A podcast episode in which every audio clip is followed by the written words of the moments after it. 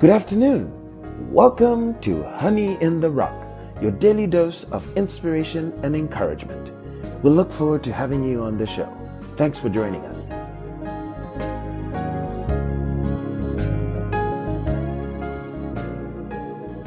This afternoon's episode is titled Flee Out of the Midst of Babylon. It shall be focused on a study of Jeremiah chapter 51 and 52. Before we go any further, we begin with the word of prayer. Heavenly Father, we thank thee for thy grace. Help us, Father, to flee out of the midst of Babylon for the judgment that you shall bring. For you said, Come out of her, my people. So we recognize all the confusion of man mixing your, your word with their own ideas and their own theologies. And we say, Father, even so come, Lord Jesus, and take us out of this confusion. But we thank thee that you said it shall be light in the evening time, that you've given us a light to shine through all this darkness, that we might know the truth of your word. May it continue to minister to our hearts. In the name of Jesus Christ, we pray. Amen. Up next, we shall listen to Jeremiah chapter 51 and 52.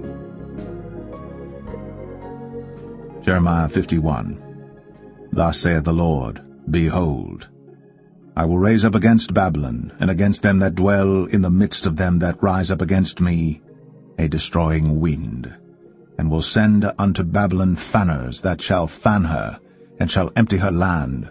For in the day of trouble they shall be against her round about. Against him that bendeth let the archer bend his bow, and against him that lifteth himself up in his brigandine, and spare ye not her young men, destroy ye utterly all her hosts. Thus the slain shall fall in the land of the Chaldeans, and they that are thrust through in her streets. For Israel hath not been forsaken, nor Judah of his God of the Lord of hosts. Though their land was filled with sin against the Holy One of Israel, flee out of the midst of Babylon, and deliver every man his soul, be not cut off in her iniquity, for this is the time of the Lord's vengeance. He will render unto her a recompense. Babylon hath been a golden cup in the Lord's hand, that made all the earth drunken. The nations have drunken of her wine. Therefore the nations are mad. Babylon is suddenly fallen and destroyed. Howl for her. Take balm for her pain. If so be she may be healed. We would have healed Babylon, but she is not healed. Forsake her, and let us go every one into his own country. For her judgment reacheth unto heaven, and is lifted up even to the skies. The Lord hath brought forth our righteousness. Come, and let us declare in Zion the work of the Lord our God.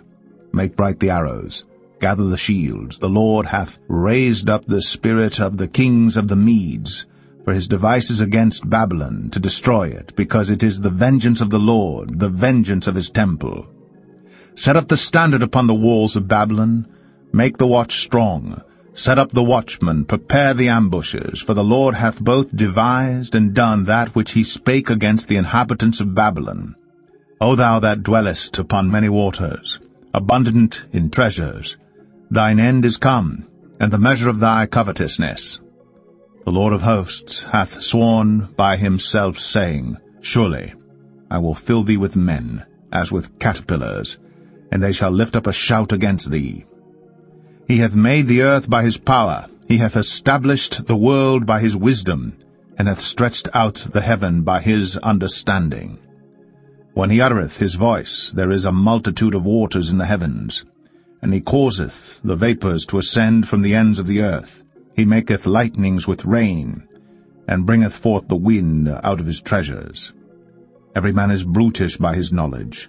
Every founder is confounded by the graven image. For his molten image is falsehood, and there is no breath in them. They are vanity, the work of errors. In the time of their visitation they shall perish. The portion of Jacob is not like them, for he is the former of all things and Israel is the rod of his inheritance. The Lord of hosts is his name. Thou art my battle axe and weapons of war. For with thee will I break in pieces the nations, and with thee will I destroy kingdoms. And with thee will I break in pieces the horse and his rider, and with thee will I break in pieces the chariot and his rider. With thee also will I break in pieces man and woman, And with thee will I break in pieces old and young, and with thee will I break in pieces the young man and the maid.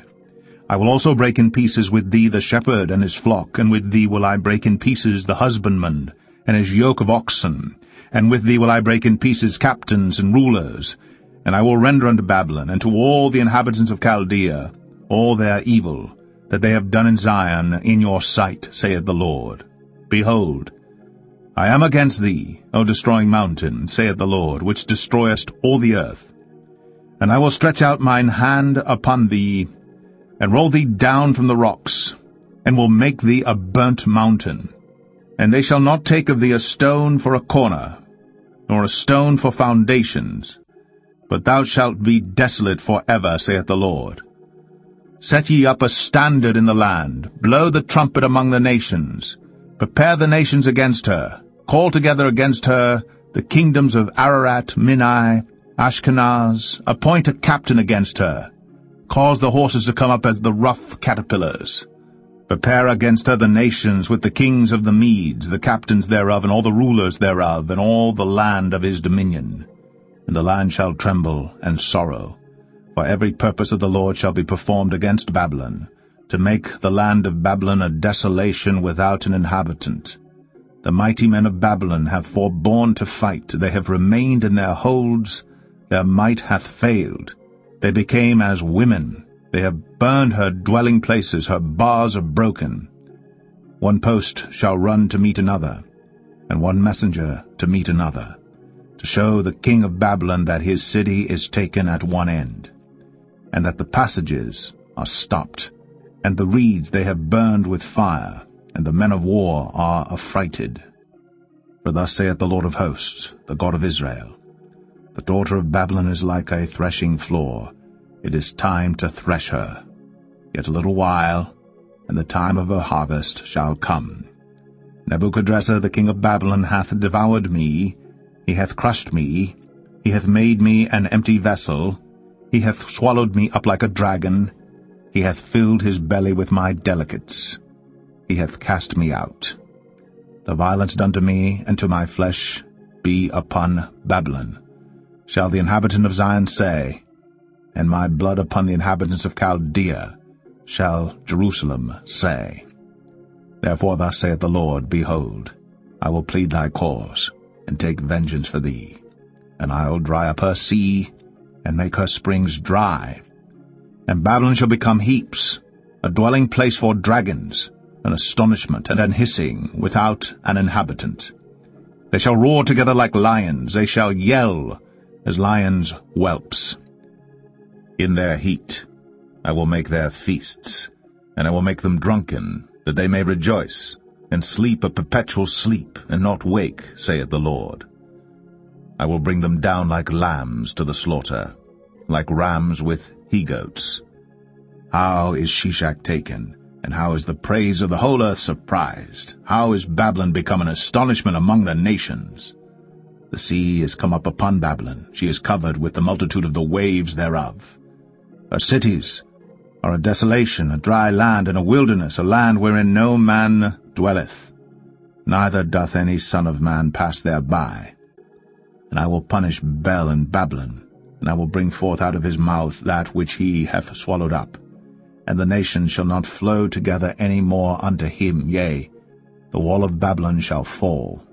My people, go ye out of the midst of her, and deliver ye every man his soul from the fierce anger of the Lord. And lest your heart faint, and ye fear for the rumour that shall be heard in the land.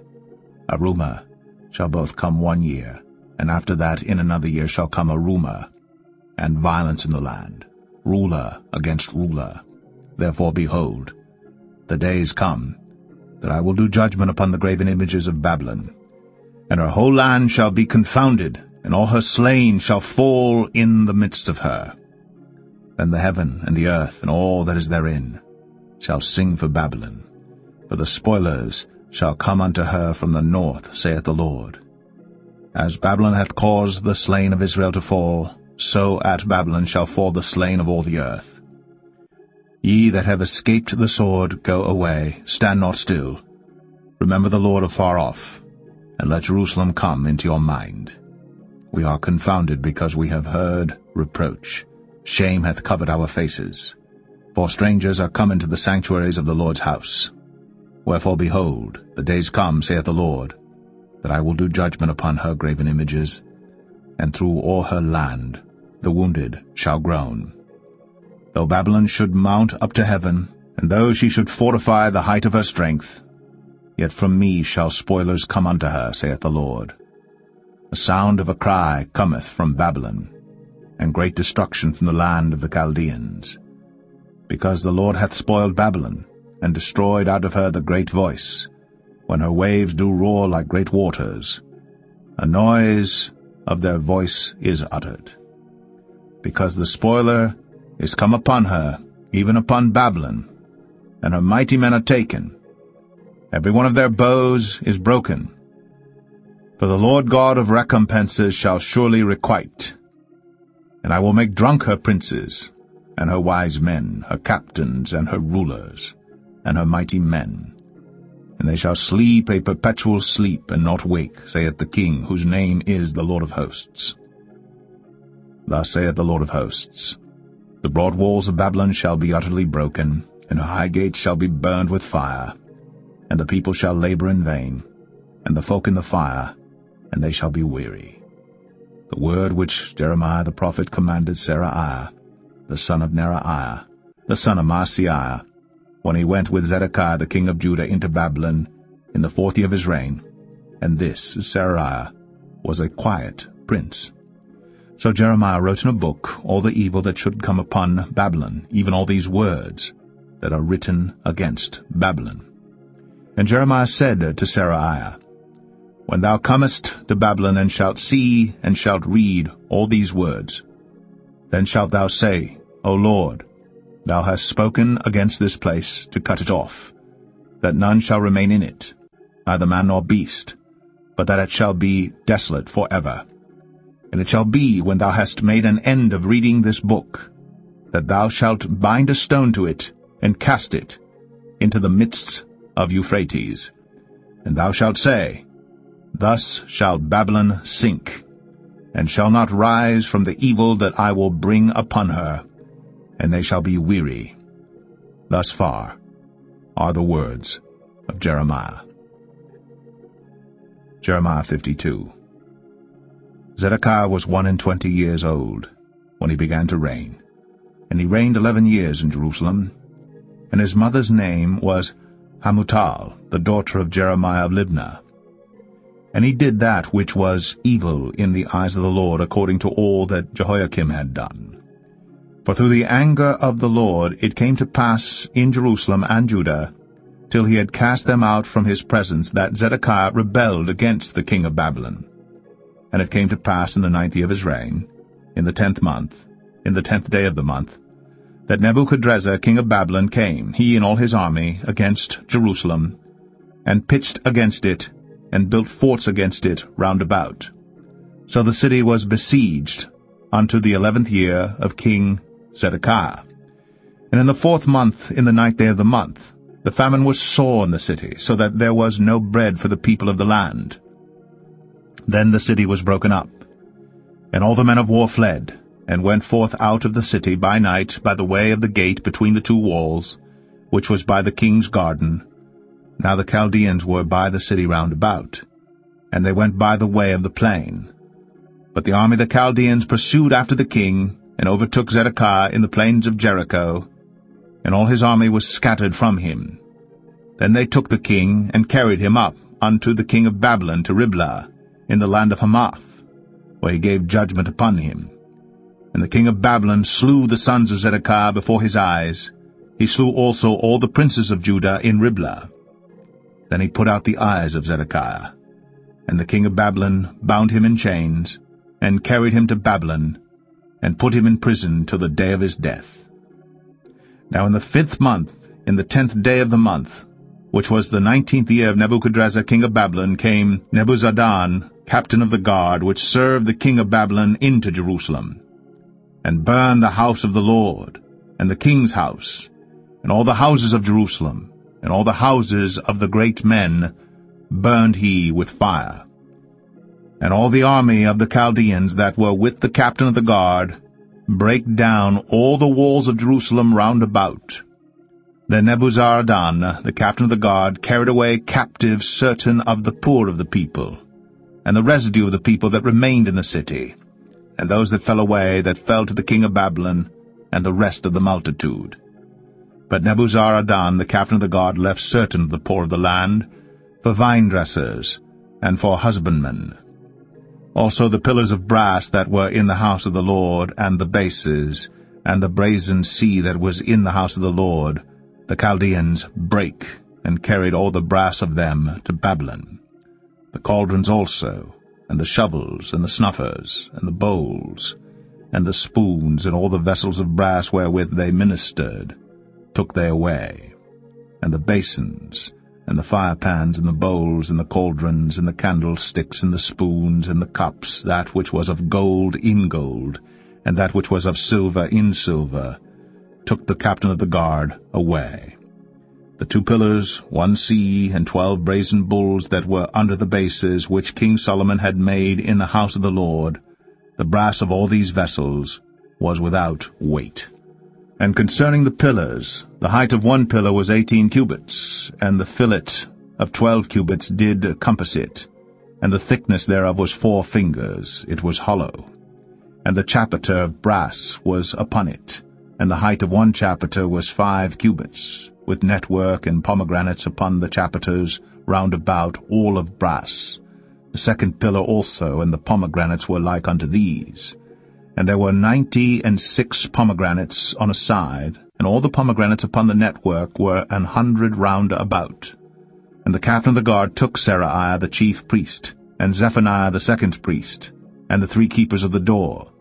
He took also out of the city an eunuch, which had the charge of the men of war, and seven men of them that were near the king's person, which were found in the city, and the principal scribe of the host, who mustered the people of the land, and threescore men of the people of the land that were found in the midst of the city. So Nebuzaradan, the captain of the guard, took them, and brought them to the king of Babylon, to Riblah.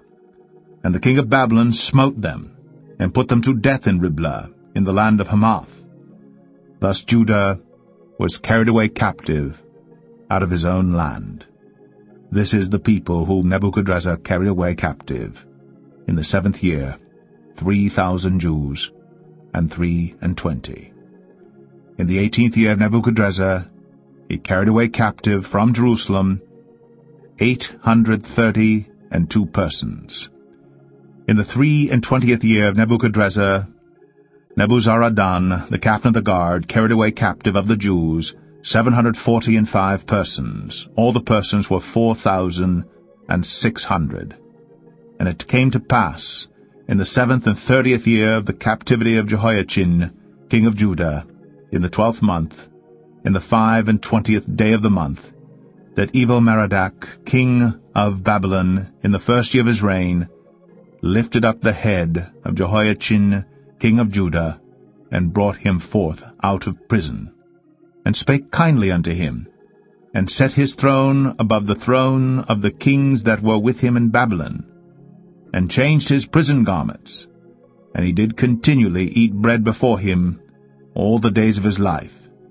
And for his diet there was a continual diet given him of the king of Babylon, every day a portion, until the day of his death, all the days of his life. Up next, we shall listen to a sermon by Reverend William Branham titled the Handwriting on the Wall. This was preached in 1958 on January the 8th. We'll begin at paragraph 7 up to paragraph 108. I trust you find it to be a blessing.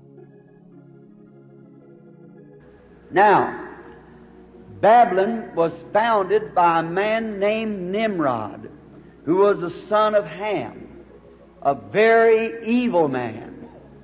And Babylon was once the capital of the world.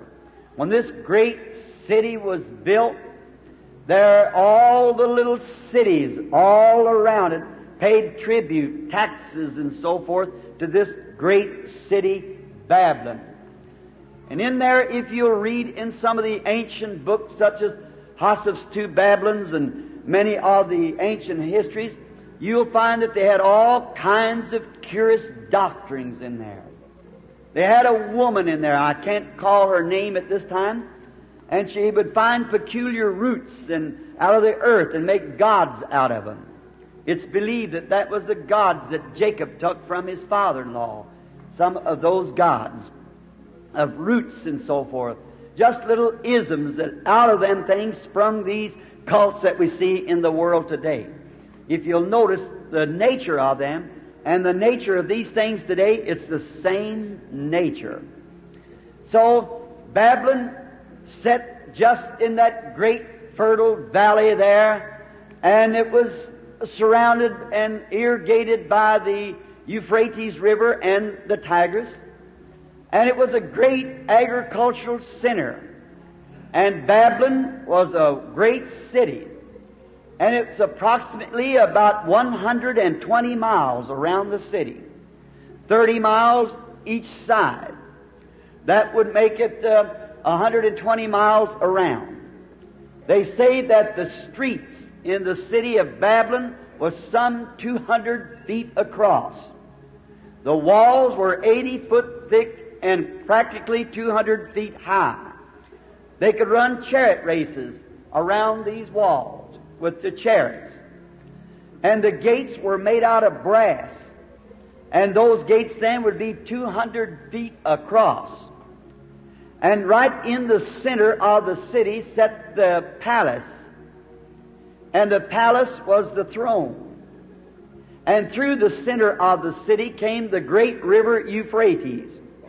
If you'll notice it, it's the city of the devil, for it's designed after the city of God as a river of life before the throne.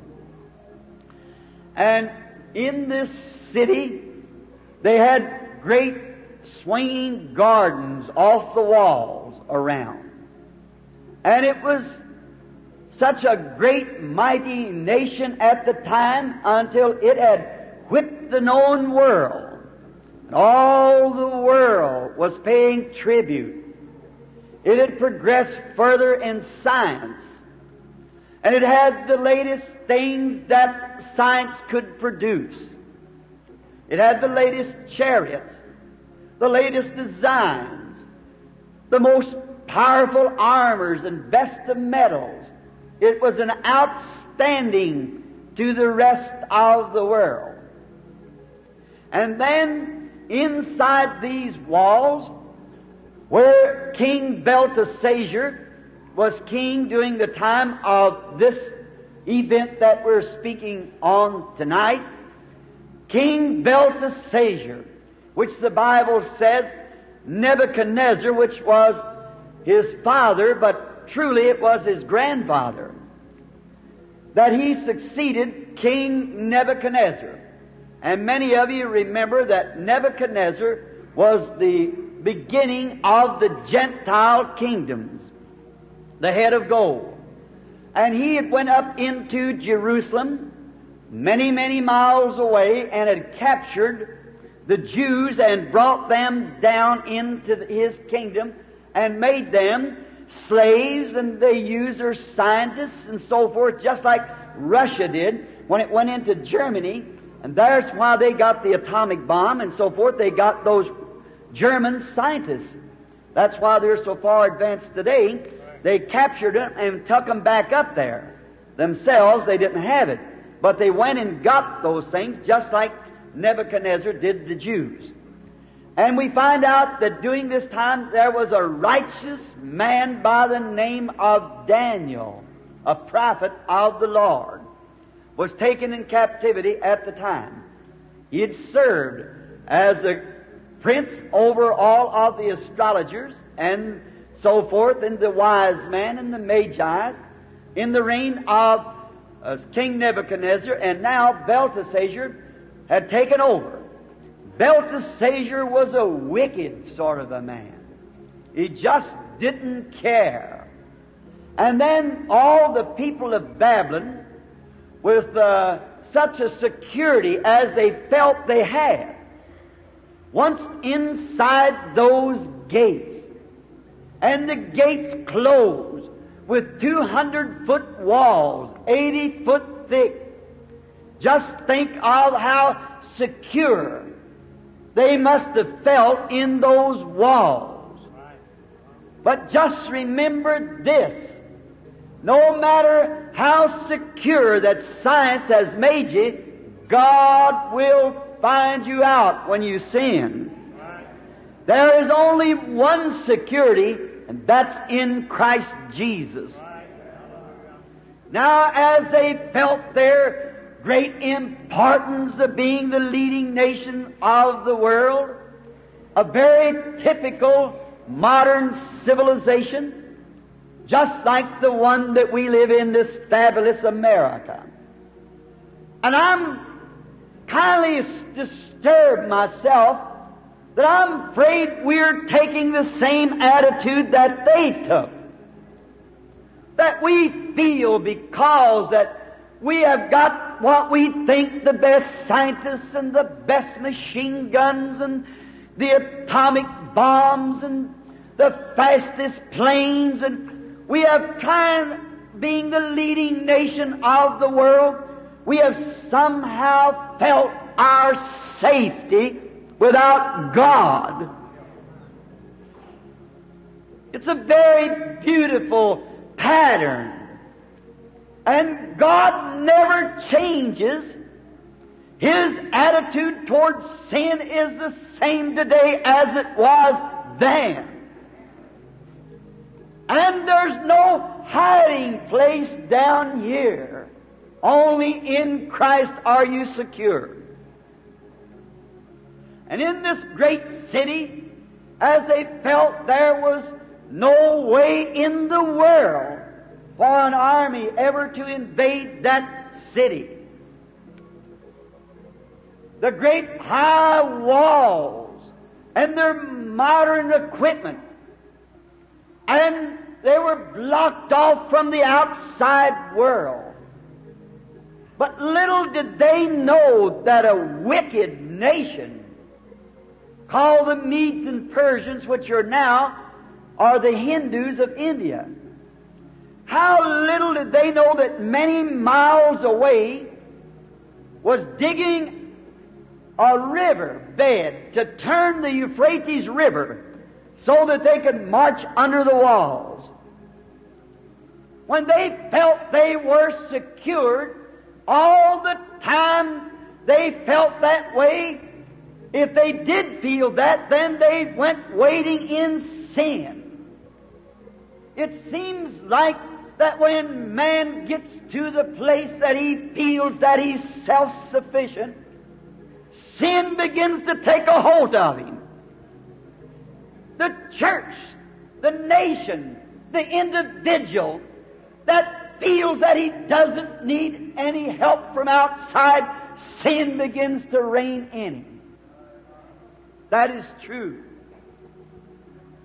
And we would notice too that when people begin to feel that superior feeling, usually sin sets in and cankers them. So when they closed those doors, they thought they were safe, but God looks down from the heavens and sin is a reproach to any nation.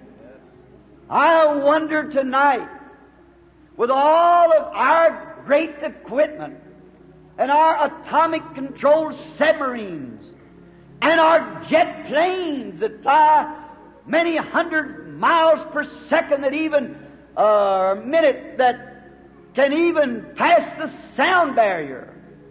But never forget but what? Your sins will find you out. And in this time, they had closed the gates and they thought they would, could just live in reverie as they wanted to. Because they were protected. They were the leading nation. All the other nations looked to them for science and for for help.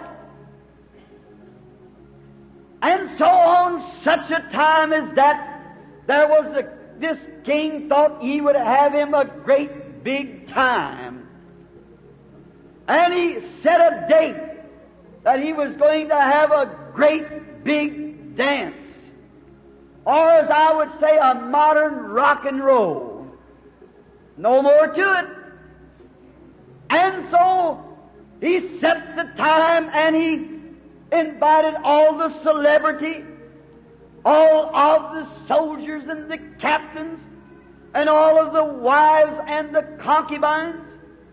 Now, a concubine is just a legal prostitute. And do you see when man feels self-sufficient that he starts wading in sin? And he called in the best liquors that he could find for this great rock and roll party that he was going to have. He thought he was safe. He thought there was nothing could harm him because he was safe. And he had this great spree in one of these gardens just behind the palace. And while out there in the garden, uh, perhaps they had decorated it all up real pretty, all the tinsel hanging, and got all of the showgirls and many of the women to come to entertain the soldiers, and their beer and their wines. If that isn't a good modern setup of a rock and roll party today, I don't know where one would be. Exactly. And they got everything ready. And they were going to have a big time. And no doubt but what many married women came. Their husbands was left at home as babysitters while they went out to have a good time. And vice versa, no doubt a mother walked the floor with a sick baby while a drunken husband went out to have a big time. It's just six of one and half a dozen of the other. And I can see them as they begin to drink and to have a big time. And I'd imagine they really struck up the band and had the music and the little teenagers swinging one another and the soldiers drunk, grabbing the women and throwing them over their heads and kissing them and sitting down in the chairs and hoorahing, thinking they were safe. Oh, America, the God that looked down on that drunken rock and roll party is looking on you tonight. And what a time they must have been having. And I can imagine this here King Belteshazzar was a modern Elvis Presley. He could do a lot of their fantastics that they had. And all of their carrying on and not knowing all the time that death laid at the door.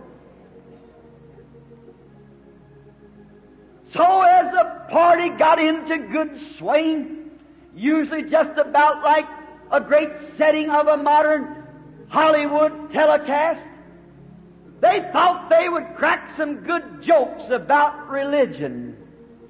About like an Arthur Godfrey outfit or something like that modern today.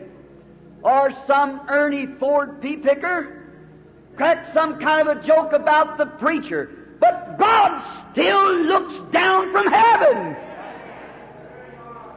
But they thought they lived in such a nation that it could not be touched. But you reap what you sow. Just be aware of that, people. Whether you are a nation or a church or an individual, you reap what you sow. And while I can see this king stand up and said, Just a minute, girls. Let's have a good religious joke on the preacher and so forth. and all the tinsel of flying and the young ladies saying, whoopee, yes, I believe we'd like to hear that. And the young soldiers are carrying on like the teenagers of the day. For this is no more than a modern Babylon. I'm an American. But so did Daniel belong in Babylon at that time. But that don't excuse sin. Said to a girl one time, Are you a Christian? She said, I'll give you to understand I am an American. I said, That don't speak nothing. Not at all. I'm glad to be an American, but that has nothing to do to reflect Christianity. Not a thing. If we sin, we're going to pay for our sins. Just be it assured to you. They had a prophet there, but they wouldn't listen. They had the message, but they wanted to make fun of it. If that isn't modern America, I don't know it. They got the gospel, the truth, but they like to make fun of it. So they said, let us go down and get them holy roller vessels and bring them up here and have a good joke out of it. God doesn't permit sinners to make fun of His people. You'll pay for it someday. And they go get the vessels of the Lord and bring them up into the temple, and they're going to have a good drink out of the vessels of the Lord. And when they poured their Earl's 92 or Pabst Blue Ribbon into it to have a good joke out of it, oh, they tipped the glasses and the vessels and begin to drink and laugh and make fun of the religion of the Lord. They were ignorant of what they were doing. And so is this nation tonight, ignorant of rejecting the message of the Lord Jesus Christ in the baptism of the Holy Spirit and being born again. Though they were religious. Now that drunken party of rock and rolls, they were religious because the Bible said that they praised their gods. So you can be ever so religious and still be wrong. It's right. It's not the sincerity. There is a way that seemeth right unto a man, but the end thereof is a way of death. So they had a great state church and a religion that they could serve and they made fun of the holy things of God. That's very typical of today, making fun of the holy things of God. They call the people that try to live clean and decent and upright, they call them old fashioned or holy roller or some kind of a scandalous name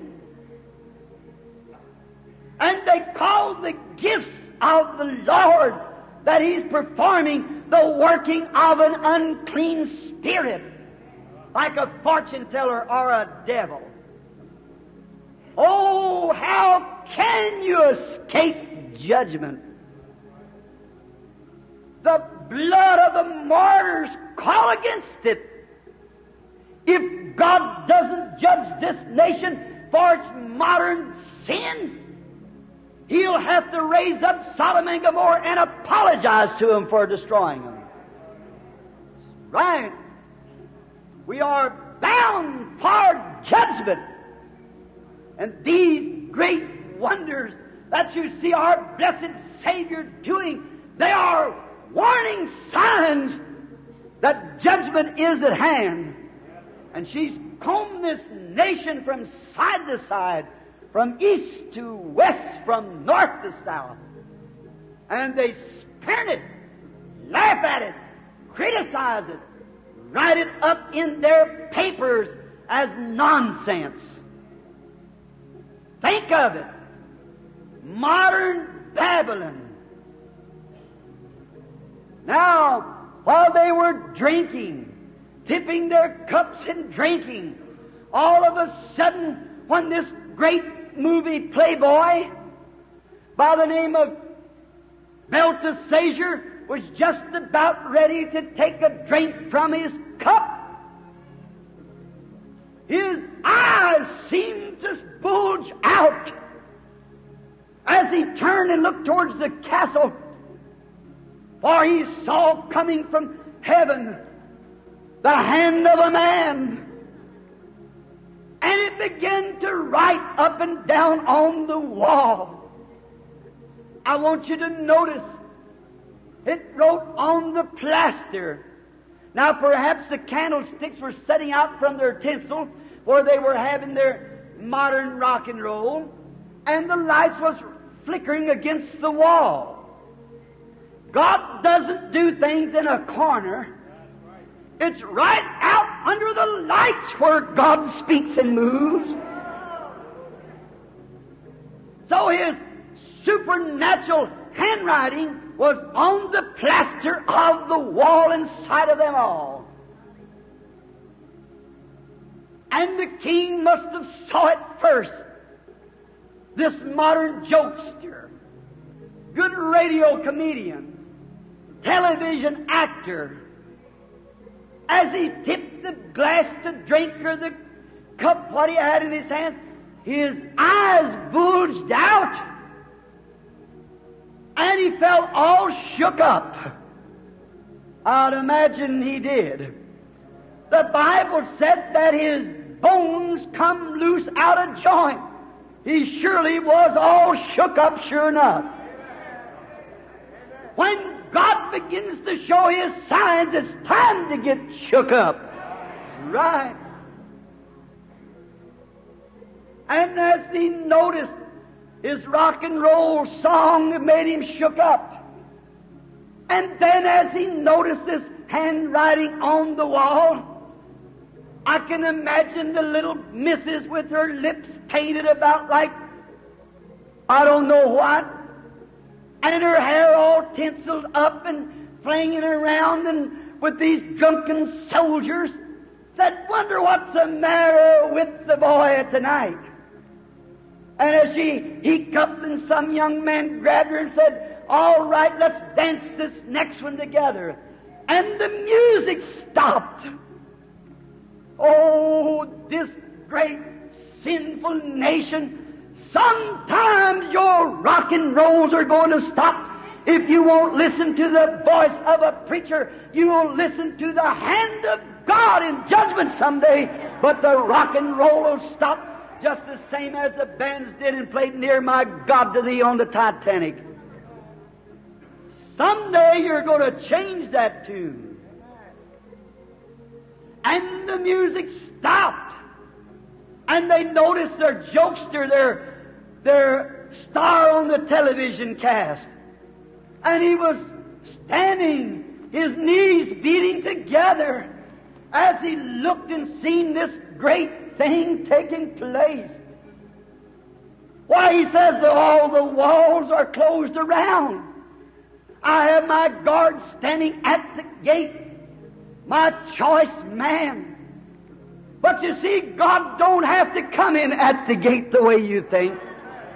He comes down from glory. And his hand was writing on the wall.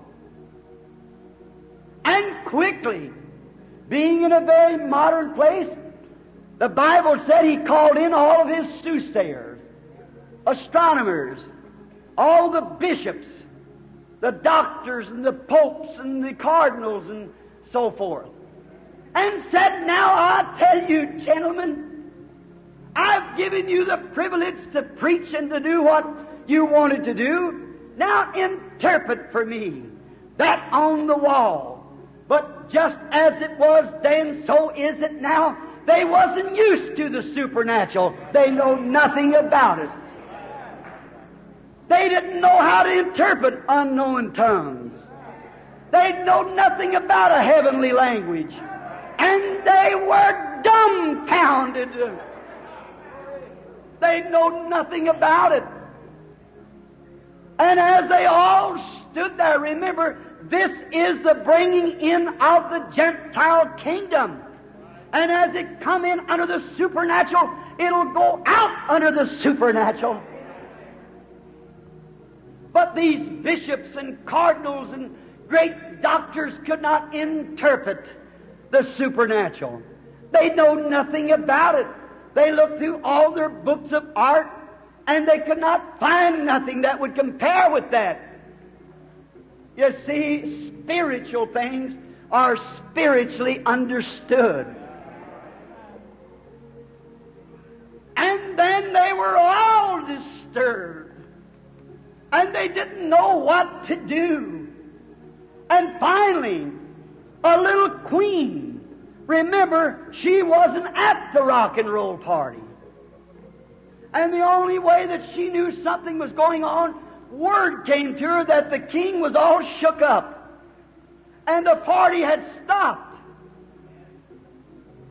She would beg one of the good believers. And somehow or another, she had been one who had not forgotten. She rushed into the party, and as she seen the modern jokester all shook up in all of his band, she said, Oh, King, live forever. But he didn't know he was dead right then. Said, live forever. I know you're all bothered about that handwriting on the wall. And I see the Pope and the bishops and the cardinals and the doctors of divinity, and none of them can read it. But, oh, King, let me tell you something. There is a man in your kingdom that knows about supernatural. Oh, brother, when we see the handwriting on the wall today, but there is a man who knows about it. You might have went to every doctor's office in the city and they told you you've got to die, but there is a man. You may have weighed in sin until your soul is as black as the smutty walls of hell, and you're ready to commit suicide without a hope, but there is a man, and his name is Jesus. He knows the supernatural, and He's in our kingdom, for we are the children of His kingdom. There is a man said he knows the supernatural. For years ago, they found the Spirit of God in him. And he had an excellent spirit. He could interpret dreams. He saw visions, and every one of them was just exactly right. So don't be troubled. Just give me a few minutes and I'll get him here. There'll be one day you'll call on him. You might not have no room for him in your house. You're too busy watching television, playing cards, drinking beer, attending rock and roll parties, but there's one time you're going to call on Him. That's right. And so Daniel was brought in. And as he was brought in, a preacher of righteousness, a man of God. I couldn't imagine a man of God living in such a place as that unless he had called out against it. But you see, the king had paid no attention to it. That's the reason he was in the condition that he was in. And they brought Daniel. And he said, Why can't your popes and doctors interpret for you? They had nothing to interpret with. So then what taking place? Daniel said, Oh, Belteshazzar, you know all these things. They're not hid from you. And I say to America, I wish I could make them at this minute hear my voice. You're not ignorant to all these things. As the nations before has sinned and done what we have done, we are weighed in the balance and found wanting. What happened to France? What happened to Germany? What happened to the other nations who went wine, women, and big time? It always comes out that way, and we're not immune from judgment. God is just. And he said, Your father, how God made him a great nation, but he forgot it. And he'd done the same things that you're doing, and God turned him into a wild beast. Said, You're aware of these things, and then you take his holy vessels and make fun of them. Notice, he said, The writing has been set on the wall, and this time your kingdom is numbered. In other words, looky here, fellow, your days are numbered. Your kingdom is taken from you and give over to another nation. A brutal, godless nation. One that's as bad as they are. God makes sin fight sin. I wonder today, right at that same time, may I say first, when he was standing there watching that writing on the wall, little did he know that right under the gates, right then, the guards had been killed. And the soldiers were in the streets slaying the palace guards. They were on the steps. And those women standing there away from their babies, away from their husbands, and husbands from their wives, all drunked up, listen to some kind of a modern dance and carry on. And the soldiers was on the steps, and a few minutes, the king would be cut down. All that drunken bunch of men would be cut down by an atheistic, devil-possessed nation. And the women would have their clothes stripped off of them. Young girls and all, and ravished in the street, then picked up by the heels and burst their heads around the walls. Chopped them open after they had lived with them in lust. Mad, drunken soldiers. It was at the door, for they were weighed in the balance and found wanting. And I wonder today, and all of our modern going on, all the laughing and making fun of healing services, laughing and making fun of the church of the living God, and going on as the Bible said they would do, heady, high-minded, having a form of godliness but denying the power thereof. I wonder in this day when we think we're so secured, and all of a sudden we find out that Russia is five years ahead of us in science. We've been to too many parties. We've weighed too much in sin. The church is so asleep, it don't care for prayer meetings no more. They're unconcerned. They too put a voice in against the real true spirit of the living God. They won't have them. They're so denominations, so dressed up. They have no time for prayer meetings. They're at televisions and picture shows and gadding around on a drunken parties and things.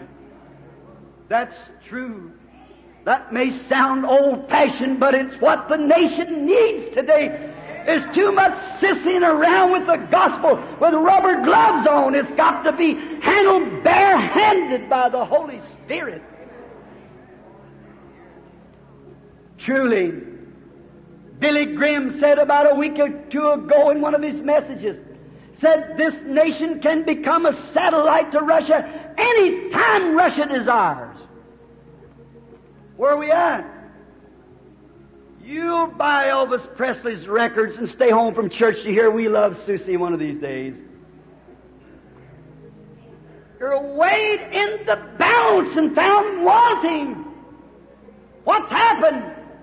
There's a handwriting on the wall.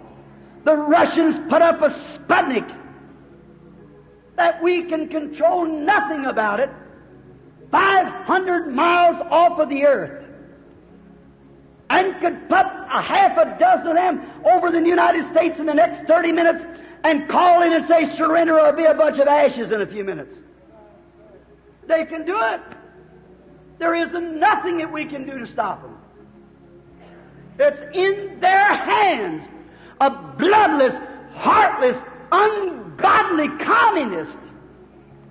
That's what God uses to make sin come to light. Certainly is. If you'll read the Bible, Russia's got to do that according to Revelations. All right?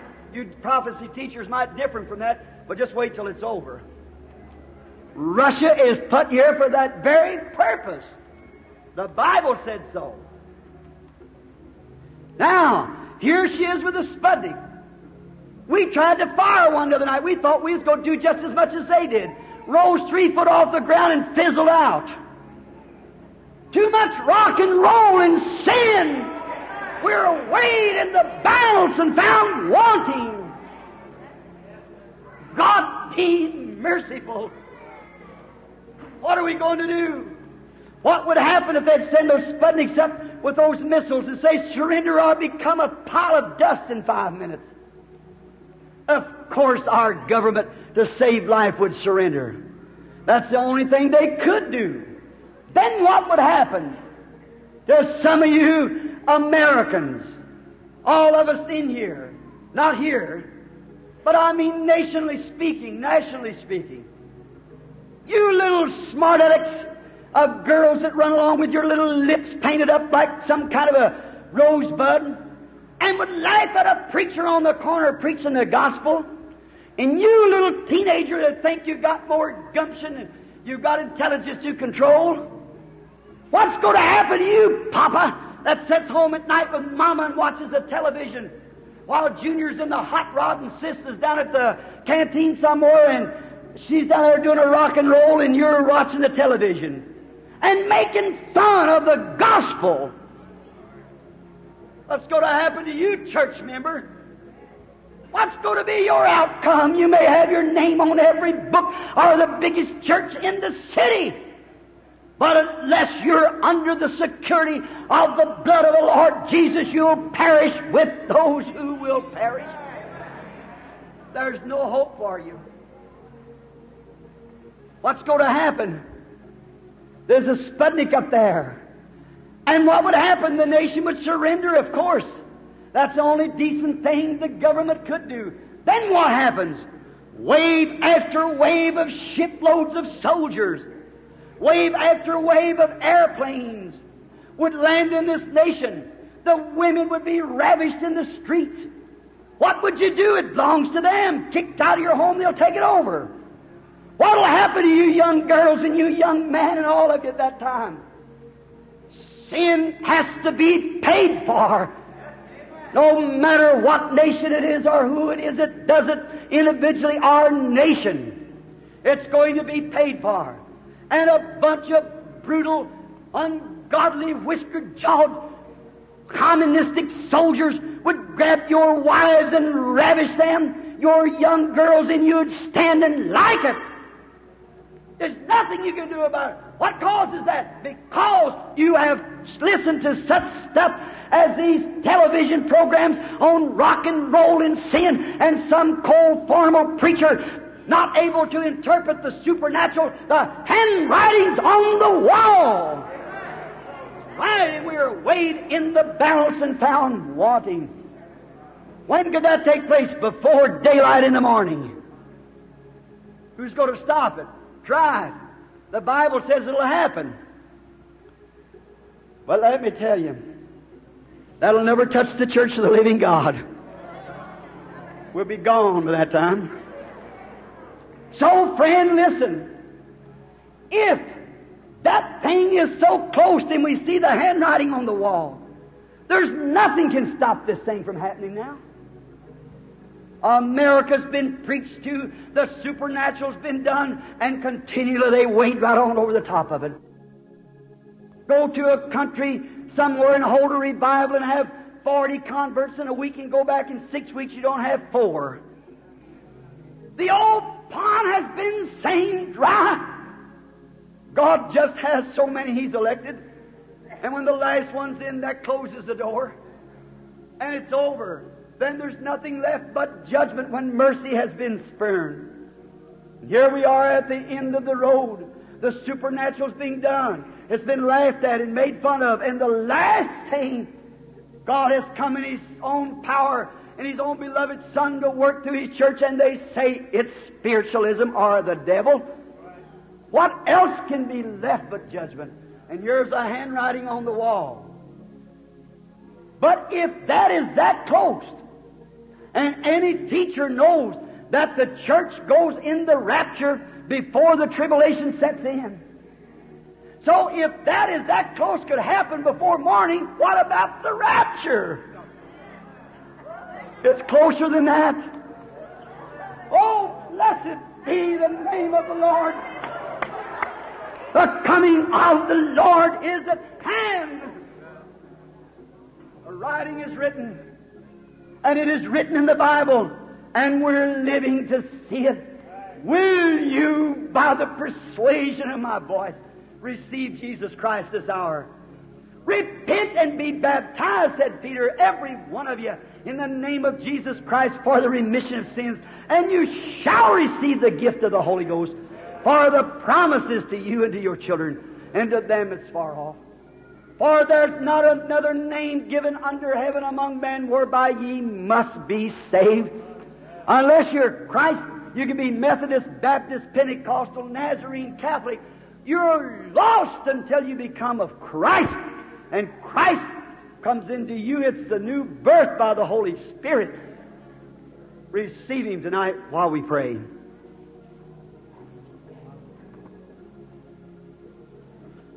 With your heads bowed. I just wonder this. How many in here that knows if this great thing would happen, you may go to bed tonight with your wife, and in the morning she'll be gone.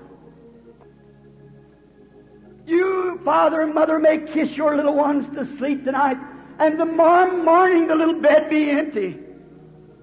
And you run down the street to find out what happened to Mrs. Jones. She's gone too. The rapture is at hand. The Bible is plainly given. And in this meeting, while you have the chances as men of, intelligence and women of intelligence, why don't you heed to that call in your heart and say, Lord God, fill me with that eternal life? Because if your spirit is still an intellectual conception, you're earthbound. But the Spirit of God that come out of heaven comes into your heart and gives you the Holy Spirit in you. When the tribulation comes, the Spirit, Holy Spirit, goes back to its Maker. And you go with it. No matter how religious you are, it won't go unless there's something in there to take you. How many tonight with your heads bowed, when the face of this message would raise your hands to the Christ and say, God, fill me with your Holy Spirit. And if you should come, I want to go with you. Would you raise your hands? God bless you just all over the church. Literally 200 or more hands up in the air. Sinner friend, if you've never accepted Christ, would you at this time raise your hand and say, Lord Jesus, be merciful to me? God bless you, lady. God bless you over here. You back there. Someone else? Just remember me, Lord. God bless you over here, down here. The Lord be with you. Remember me, oh Lord. My eyes has just been opened. I realize that maybe I've professed to be a Christian for a long time, but I'll never know what it is to be born again. I'll never receive the Holy Spirit. Therefore, except a man be born again, he will in no wise enter into the kingdom, or cannot even see the kingdom. Would you raise your hand and say, Be merciful to me, O Holy Spirit? And when you come for the church, take me. God bless you, lady. Would someone else remember me? Oh, God bless you, sir. God bless you, lady. Remember me, oh God. God bless you here, young fella. God bless you over there, lady. Back there, young lady. Back in you, back there, lady. Be merciful to me, oh God, when I see the handwritings on the wall. I'm intelligent enough, say, to see that what has been said out of the Bible tonight, that this is a repeat of history. We're at the end. There's nothing can help. The thing that's going to destroy the world is in the hands of sinful man. There's just a few more. You might be the last one that's ordained to come to Christ. When that last one comes, judgment strikes. Lacking one thing yet. That might be you. Will you receive Him tonight while we wait? Some 20, 30 hands has been up. Now, we have no place here to make an altar call. To bring the people to the front here because we don't have any place. But I'm going to ask you, surely, oh, be sincere and listen to the voice of warning. Be sincere and ask Christ right where you're sitting, Lord, be merciful to me, a sinner. And receive me ere I pass beyond the veil of mercy. Before I send my day of grace away, be merciful to me, Lord. And He will do it. Now pray like that while I pray with you. Blessed Lord, we're standing in a terrible condition tonight. As we read your word and know that most any hour the radios could flash and the rock and roll bands that go to singing near my God to thee. But it's too late then. Judgment is struck. Missiles are pointed at us. Destruction by miles after miles, by tons after tons of, of earth sweeping atomic energies and so forth that would set the whole world afire. And it's in the hands of sinful man. And the Bible said that that's the way it'll happen. And we see the handwriting on the wall. Oh Lord God, I'm insufficient to try to bring a message like this to a people, and I feel how little I am standing here to try to handle such a subject. But will you forgive me for my part of not being able to do it, but somehow from my heart I ask you to sink the message the way you would have it into their hearts. For I do see the hour approaching. And be merciful, God, and save each one and fill them with the Holy Spirit. And may they be your children divinely wrapped in your goodness and receive security from the Lord Jesus, for our nation is not secure. We thought we were. So did the Babylonian kingdom think so. But all the time there was a wicked nation working. And there's been a wicked nation working until now we know that they're ahead of us. And we're at their mercy. Lord, the church is at your mercy.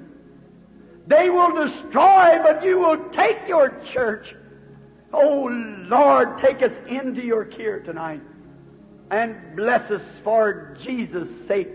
And in His name we pray. Amen. As we get towards the end of this episode, we end with a word of prayer. Heavenly Father, we thank Thee as we see the handwriting on the wall, the judgment pronounced to the nations. We say, Father, may you help us escape that. May you fill us with your spirit that we might be set on on a journey to the skies and that we might leave this old world and this old pest house before you send your judgments and tribulations on this earth. We pray, Father, thanking you for all these great promises in your word. In the name of Jesus Christ, we pray. Amen. Thanks for listening to Honey in the Rock, your daily dose of inspiration and encouragement. We hope to continue to earn your viewership throughout the year as we read the Bible from cover to cover. To make this a better listening experience for you, would really appreciate your feedback. So please email us at honeyintherock2020 at gmail.com. We also have accounts on Facebook, Twitter, and Instagram. So please follow us, share our pages, and subscribe. Now we'll leave you with the parting song. God richly bless you.